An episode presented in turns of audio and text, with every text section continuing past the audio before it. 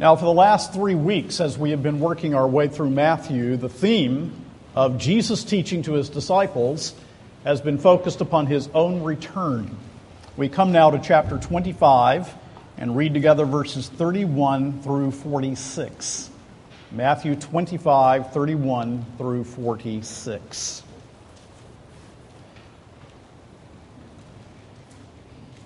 Let us pray together. Almighty God and our Father in heaven, we ask that you will give to us a sense of awe and wonder as we consider the text before us.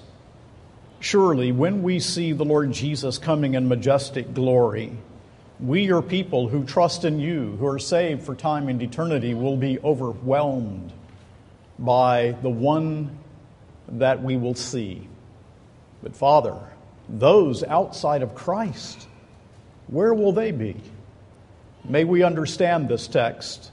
May we apply this text.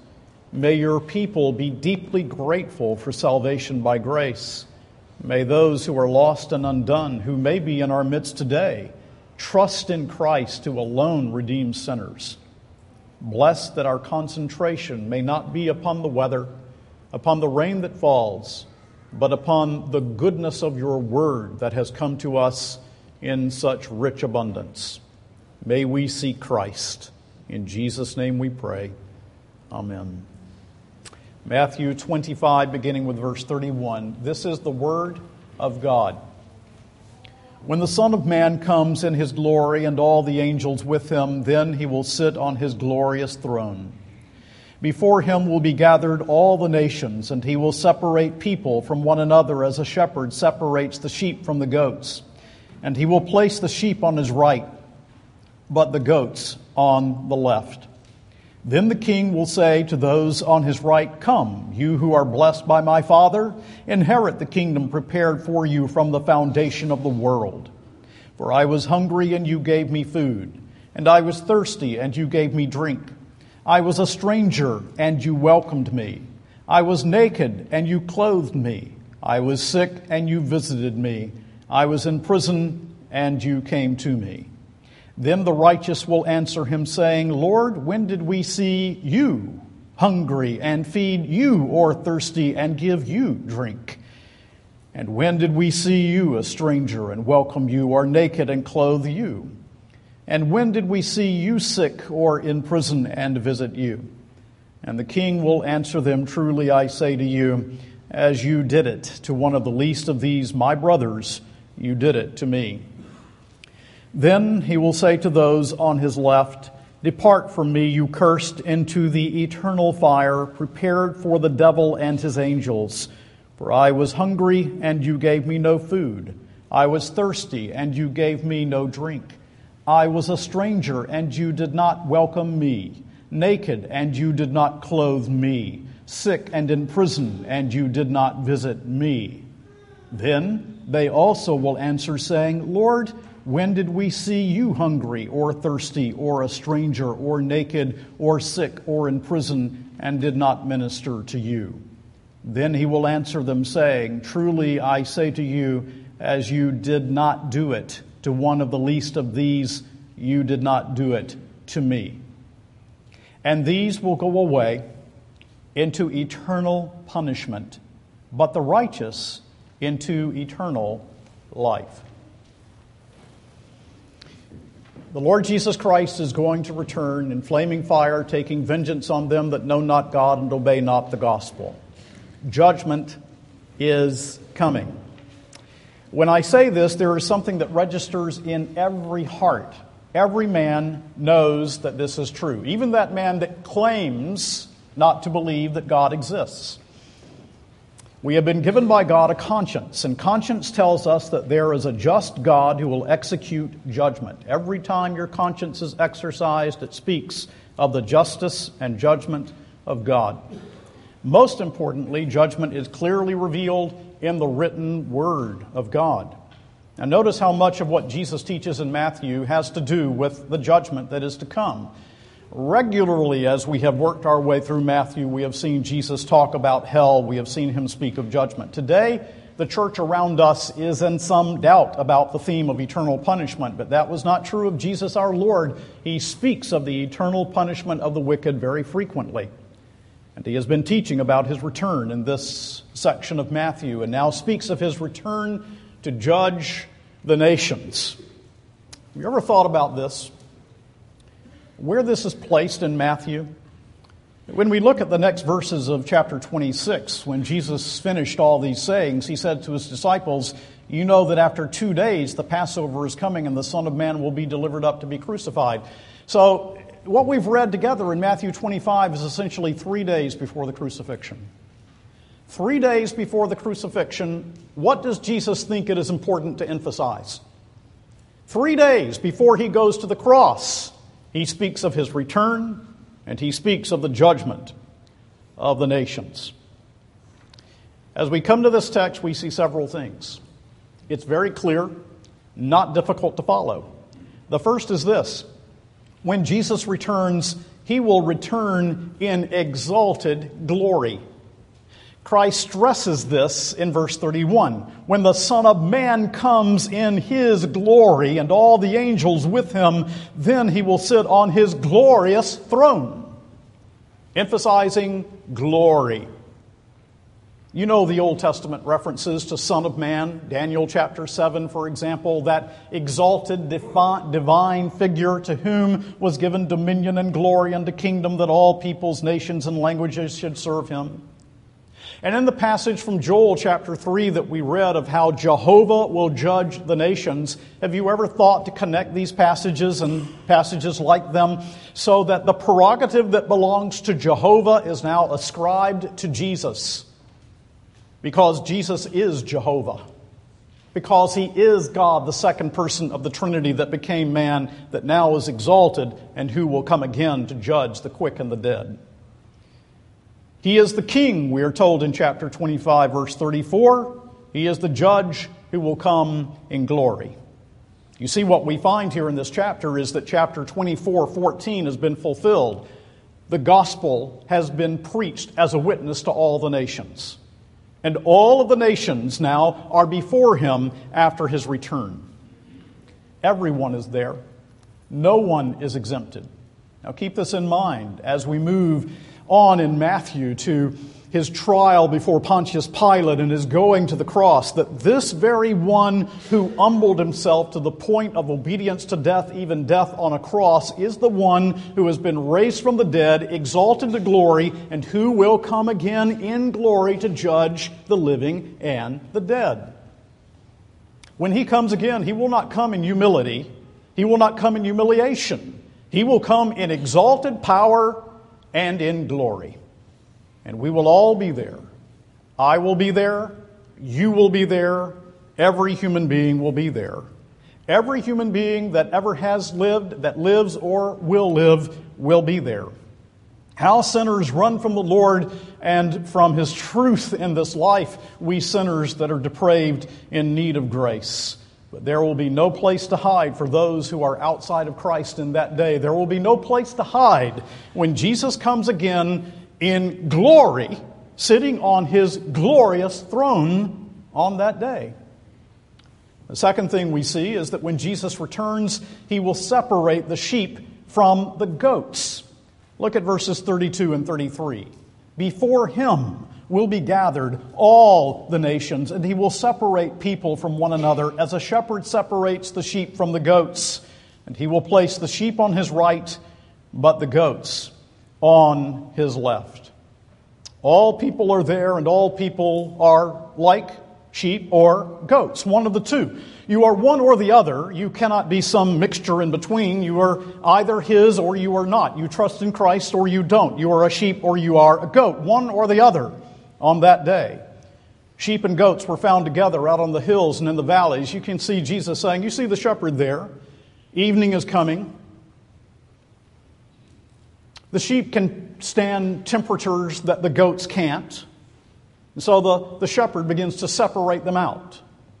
And he takes that common everyday occurrence and he charges it with solemnity. And he says, You see that happening? That's what is going to happen when I come again. Upon my return, I will separate the sheep from the goats. The right hand is the place of honor, the place of power, the place of authority. There I will place my sheep, my own. On my left, there will be the goats. A separation is coming. That's what Jesus says. It's coming.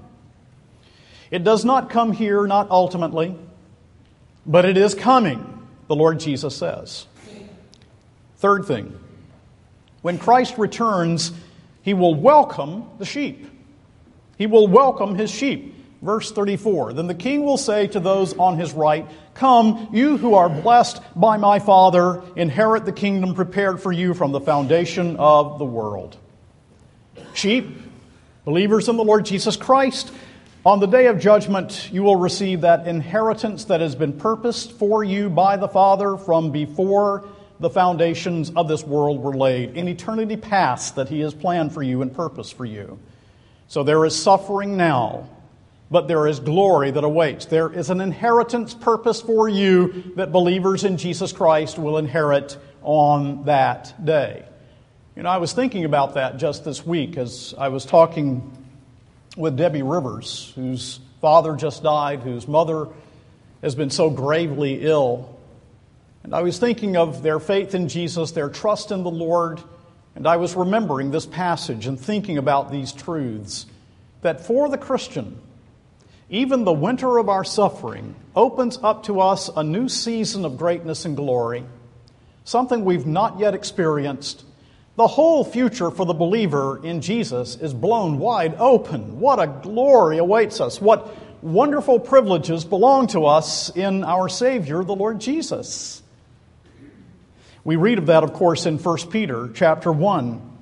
According to his great mercy, he has caused us to be born again to a living hope through the resurrection of Jesus Christ from the dead to an inheritance that is imperishable, undefiled, and unfading, kept in heaven for you, who by God's power are being guarded through faith for a salvation ready to be revealed in the last time. That is, that inheritance will be revealed when Jesus comes again.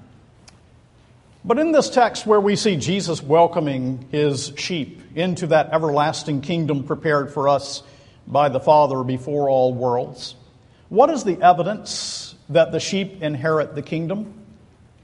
Those who inherit the kingdom have served the king's brothers. Read again verses 35 and following. For I was hungry, and you gave me food. I was thirsty, and you gave me drink. I was a stranger, and you welcomed me. I was naked, and you clothed me. I was sick, and you visited me. I was in prison, and you came to me. Then the righteous will answer him, saying, Lord, when did we see you hungry and feed you, or thirsty and give you drink? And when did we see you a stranger and welcome you, or naked and clothe you? And when did we see you sick or in prison and visit you? And the king will answer them, Truly I say to you, as you did it to one of the least of these, my brothers, you did it to me. Now, is Jesus teaching salvation by works? Is he saying you have the right to inherit the kingdom because you've done good things to others? Because you've cared for the poor and cared for the needy? No, he's not teaching that at all. That would contradict everything the Bible teaches about our salvation by grace. It would contradict what Matthew teaches about salvation. You shall call his name Jesus, for he shall save his people from their sins. The Son of Man, according to uh, chapter 20, came not to be served, but to serve and give his life a ransom for many. It requires the cross to save us. It is by grace and grace alone. Well, Paul says the same thing that we find here, doesn't he? Paul, the apostle, no one is more clear on this matter of salvation by grace alone, plus nothing, than the apostle Paul, and yet Paul in 2 Corinthians 5:10 says, "For we must all appear before the judgment seat of Christ." Now what Paul teaches in 2 Corinthians 5, our Lord Jesus is teaching here in Matthew chapter 25. The reason given for admission to the kingdom is not the cause, it is the evidence. It is the evidence. Imagine this. We are all there standing before Jesus, the judge, on the last day. And the Lord points out these brothers and sisters that you believers have have shown care for, love for, to whom you've been compassionate. You see that brother over there? That brother needed encouragement. You slipped an arm around him and you encouraged him. You see that brother over there? He was in prison because of persecution, and you risked your own life to visit him and bring him something for his needs and to let him know you were praying for him. You see that sister over there, that sister that was in such dire financial need? I know when you slipped that envelope with money under the door and she didn't know from whom it came. Oh, yes, you were compassionate to those around you. Did you show compassion because you thought it would earn salvation? Oh, certainly not. You showed compassion because you had been shown compassion. You showed mercy because you had been shown mercy. You showed love because you knew my love. You showed grace because the grace of the cross had reached down and saved you from your awful sins. And my friends, according to Jesus, that is evidence of our relationship with Him. You know, when He says, Truly I say to you, as you did it to one of the least of these my brothers, you did it to me. The least of these my brothers, that does not refer to all men. Yes, as we have opportunity, we should do good to all men. That's true, but that's not what Jesus is teaching here. He's not talking about doing good to all men. That's an important subject, but that's not his point here. He clearly is referring to his disciples. In chapter 12, verses 48 and 49, in chapter 28, verse 10, he speaks of his disciples, his followers, believers in Jesus, as his brothers. The good deeds shown to Christ's people demonstrates, makes plain how we stand in relation to the kingdom of God. The people of God have lived this way because the church is the new humanity recreated by God, not to earn salvation, but because we have been given salvation. That's what Jesus teaches. Fourth thing when Christ returns, he will judge the wicked. Verse 41. Then he will say to those on his left, Depart from me, you cursed, into the eternal fire prepared for the devil and his angels. Now, this is Jesus meek and mild. Hmm? Teaching. Even more awe filled than what we read in chapter 7 Depart from me, for I never knew you. The sheep are welcomed, the goats are banished from the king's presence and sent into eternal fire. Hell, he says, that was prepared for the devil, now the wicked are suited to go there. Jesus Christ, our Lord, teaches the reality of hell. Paul speaks of destruction of the wicked as eternal destruction in 2 Thessalonians 1 9, not annihilation, that's a popular view in the church that at the judgment there will be a judgment and then the wicked will be annihilated and will no longer exist. No, Jesus speaks of the punishment of the wicked in that place where the worm dies not and the fire is not quenched. It is anchored in God's own eternal justice. Hebrews 12:29 Our God is a consuming fire. What is the evidence of their hell deservedness? The evidence, I'm not saying it's the only evidence, but what is the evidence in this text of their hell deservedness? The evidence of the hell deservedness of the goats at the day of judgment is the attitude of the goats toward believers in Jesus. Verses 42 and following For I was hungry, and you gave me no food. I was thirsty, and you gave me no drink. I was a stranger, and you did not welcome me. Naked, and you did not clothe me. Sick, and in prison, and you did not visit me. Then they also will answer, saying, Lord, when did we see you hungry or thirsty, or a stranger, or naked, or sick, or in prison, and did not minister to you? Then he will answer them, saying, Truly I say to you, as you did not do it for one of the least of these, taking that with verse 40, the least of these, my brothers, you did not do it to me. Did you notice something that I just mentioned in passing? Did you notice that in verse 44, the wicked on the day of judgment speak to Jesus as Lord? Lord, when did we see you? Those who despise his truth now, those who despise his gospel, those who reject his word, those who say he's no redeemer, he's no savior, he's not who he claims to be, on that day will call him Lord. No back talk, no sophistication, no argument. Lord, Lord, they will call him. For Paul tells us in Philippians 2 that on that day every knee will bow and every tongue will confess that Jesus Christ is Lord to the glory of God the Father. When I talk with a person who rejects the gospel and perhaps laughs at believers and laughs at the Bible, laughs at the truth as it is in Jesus, you know, I don't laugh back. Because the day is coming in which they will have no doubt. All the truth that they have suppressed will rise to the top. They will know that Jesus is Lord.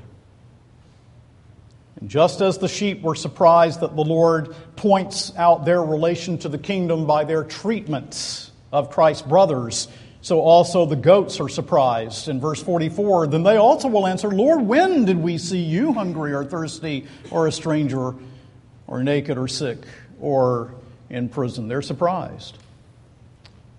Now, someone has rightly pointed out that the surprise of the righteous demonstrates that they in no way thought that their works would save them, because their works don't save them. The sheep do not show love in order to be saved, but because they are saved. But the wicked are surprised too. How you align yourself to God's people demonstrates your alignment to Christ. 1 John 3:14 we know that we have passed out of death into life because we love the brothers. And you remember how the Apostle Paul on the Damascus Road was struck down, and there he was confronted with the exalted, resurrected Jesus? Who are you, Lord? I am Jesus, whom you are persecuting. Now, you read that and scratch your head. He was persecuting the church, not Jesus, but that's the point. In persecuting the church, believers who are in union with Jesus, they are persecuting Christ himself. That's the point in Matthew 25. You didn't feed that disciple. You didn't care for that believer. You did not show comfort to that one who trusted in me. You were acting that way to me. You were showing something about your heart to me when you did that or did not do that. Jesus wants us to be concerned with the poor generally. That's certainly true. I'm not minimizing that. But again, that's not the point here. The point here is how our actions reveal the heart as related to the people of God. Do you see what a serious thing it is when people say that they believe in Jesus and yet slough off the church and show no interest in those who are Christ's brethren. Fifth point when Christ returns, his return will be of eternal consequence. Verse 46 And these will go away into eternal punishment, but the righteous into eternal life. Now, do you see the significance of verse 46? There are so many people who say, I believe in eternal life for those who trust in Jesus, but I just don't believe in the eternal punishment of the wicked. I believe in eternal life. I believe in heaven, but I don't believe in an eternal death. I don't believe in hell. Look, the word eternal modifies punishment and life here. You see it? And these will go away into eternal punishment, but the righteous into eternal life. If there is eternal life, there also is eternal punishment. You can't have it both ways. If you say there's no eternal punishment, then of course there's no eternal life. You can't say there's eternal life and no eternal punishment. Eternal modifies both punishment and life. So some say, well, there will be an annihilation. No, the Bible doesn't teach that the wicked will be annihilated. Others say it teaches universal salvation, that everybody will be saved. Well, you know it doesn't teach anything of the sort. Just read verse 46. You know it's not true. There's no universal salvation, everyone being saved, none of that. In Revelation 14, verses 10 and 11, it's put this way He will also drink. These are those sinners who've received the mark of the beast. He will also drink the wine of God's wrath, poured full strength into the cup of his anger, and he will be tormented with fire and sulfur in the presence of the holy angels and in the presence of the Lamb. And the smoke of their torment goes up forever and ever, and they have no rest day or night.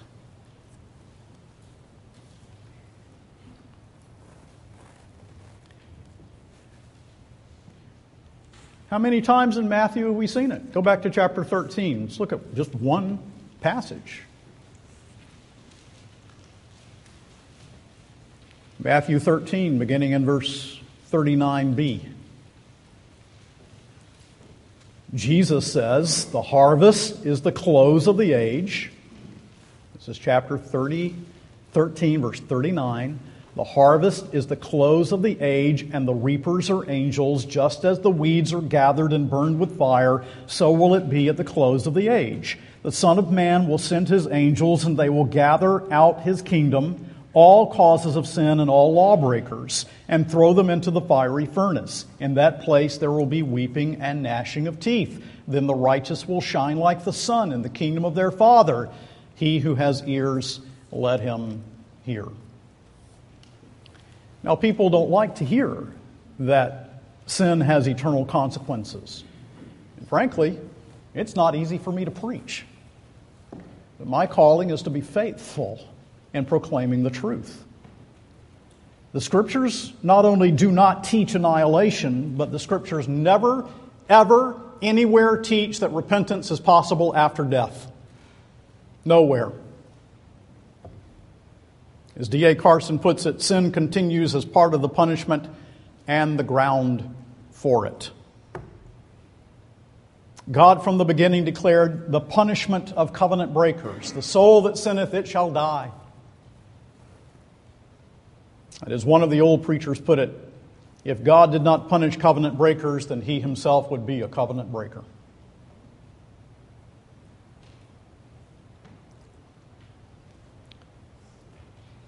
Years ago, I read and have reread many times the autobiography of Charles Spurgeon. This is the first volume. When he was a little boy, he read and read extremely well at a very, very early age. And he was reading the Bible every morning for the family as he grew up in his grandfather's home. His grandfather was a very sound minister. So he was reading about the bottomless pit one morning. Grandpa, he said, What can this mean? His grandfather said, Just go on, son, go on, son. So the next morning, wanting an answer to his question, he read the same text. And the next morning, he read the same text. And the next morning, he read the same text. Spurgeon says he selected the same chapter morning after morning and always halted at the very same verse to repeat the inquiry the process was successful, for it is by no means the most edifying thing in the world to hear the history of the mother of harlots and the beast with seven heads every morning in the week. So finally, his grandfather said, What's troubling you, son? Well, you know, I've seen baskets that have weak bottoms and, you know, the fruit falls out, but bottomless pit, I, Spurgeon says, I can remember the horror of my mind when my dear grandfather told me what his idea of the bottomless pit was. There is a deep pit, and the soul is falling down. Oh, how fast it is falling. There, the last ray of light at the top has disappeared and it falls on, on, on. And so it goes on falling on, on, on for a thousand years. Is it not getting near the bottom yet? Won't it stop? No, no. The cry is on, on, on. I've been falling a million years and am not near the bottom yet. No, you are no nearer to the bottom yet. It is the bottomless pit. It is on, on, on. And so the soul goes on falling perpetually into the deeper depth still, falling forever into the bottomless pit, on, on, on, into the pit that has no bottom. Woe without termination, without hope of its coming to a conclusion. And you say, well, fire is not quenched, worm dies not, bottomless pit, just symbols. Yeah, they're symbols. I'll grant you that. They're horrible symbols, awful symbols, awe inspiring symbols because we don't have language that is adequate to express the reality. Behind the symbol is the greater reality. So let me bring two pointed applications, just two. This is an awesome encouragement for God's people. Now, notice I said an awesome encouragement for God's people. Because thought of the return of Christ in judgment may bring, even to the hearts of God's people in this age, mixed emotions. But let me encourage us to the most important thought of all. Judgment, when it comes, will be accompanied with the visible glory of Christ. And we have been saved for the purpose of glorifying Jesus and living for his glory, and so we should long for this glory at the end of the age. And when you read Revelation 19, you will see the day will come when our hearts will so rejoice in God's justice that the exercise of God's justice will be punctuated by the saints' hallelujahs.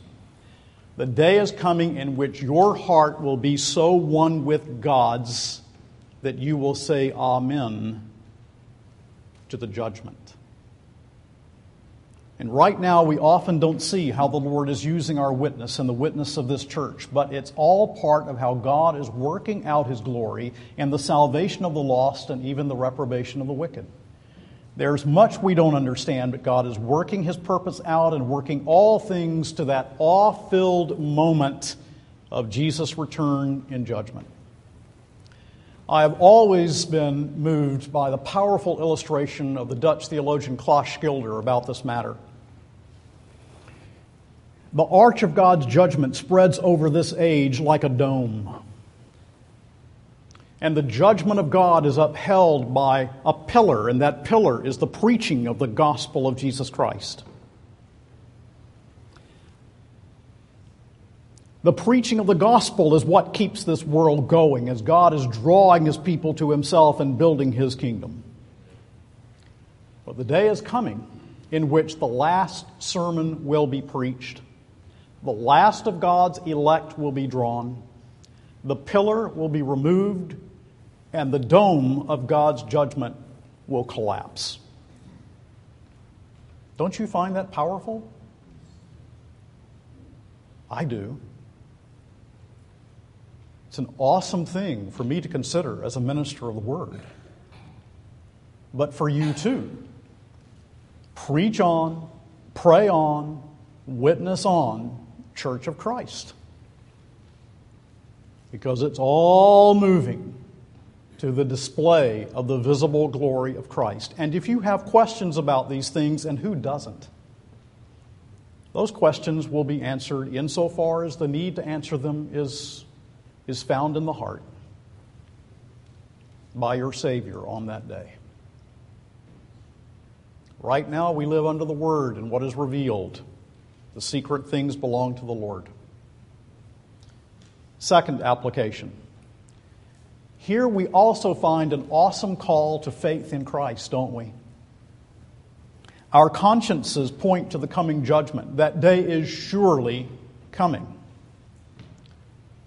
Cornelius Venema says the biblical doctrine of hell has nothing to do with the divine cruelty or vindictiveness that takes delight in the condemnation of the wicked in the same way that God delights to show mercy.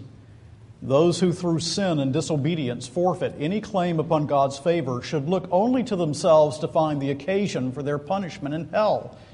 Their exclusion from God's blessed presence is a consequence of their unwillingness to seek Him while He can be found, to call upon Him while He is near. And do you begin to see what the cross is all about? The cross of the Lord Jesus Christ can only be understood against this backdrop of hell. You erase the doctrine of hell, you erase right with it the doctrine of the cross. Because penal substitution, which may not be popular language nowadays, but it's language you need to understand, is the great need of your soul. Substitution means he died in the place of sinners. Penal means that he paid the penalty. He paid the price. He took the punishment of sinners. And so when you read the first three chapters of the book of Romans, up to verse 21, and you find that all of the world is under the judgment of God, divine wrath for guilt, and then you think of something like Lady Macbeth walking in her sleep and she cannot clean the blood from her hands. She represents us all. Now, that's how this matter of the cross is related to hell. In hell, sinners pay for their sins on and on and on without ending. On the cross, Jesus paid the penalty once for all for everyone who believes in him. So here it is. Those who do not trust Christ for redemption pay the penalty themselves, and that forever. For those who trust in Christ, the penalty has been paid once for all. Either at the judgment we owe the debt, or we look in faith to Christ who has paid the debt. And so, your great question should not be, What do men think of me? Your great question should be, How can I be right with a holy God? And the Bible says there's only one way by faith in Christ who died for sinners. Machen said, The beginning of true nobility comes when a man ceases to be interested in the judgment of men and becomes interested in the judgment of God. Do you remember how, all the way back in chapter 7 of Matthew, we found this strange note of authority in Jesus? Here he speaks as if he's God. Well, it's because he is. He's not just a good teacher, he's God, come in the flesh. Well, here you have it again, don't you? This strange note of awesome authority in Matthew 25. Jesus doesn't say, Look, it's okay if you just believe that I'm a good teacher. He says, No, you must trust in me. Jesus is making a stupendous claim. I am the only Savior. I am the only way out of the judgment. I am the only one who can make you a sheep rather than a goat. And he calls you to forsake all other authorities, all other saviors, because they're nothing. There's one thing for sure you can't be neutral before Jesus. You say, Yes, I can. I can just ignore Jesus. You think you can. But with the Bible as my witness, Jesus will come again, and you cannot be neutral before Jesus.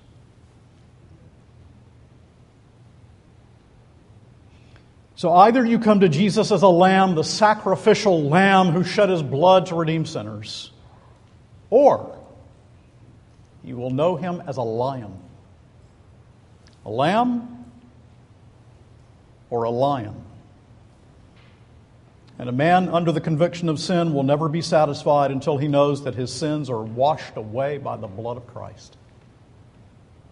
And that's why, people of God, that's why we who have trusted in Christ will sing forever the Te Deum.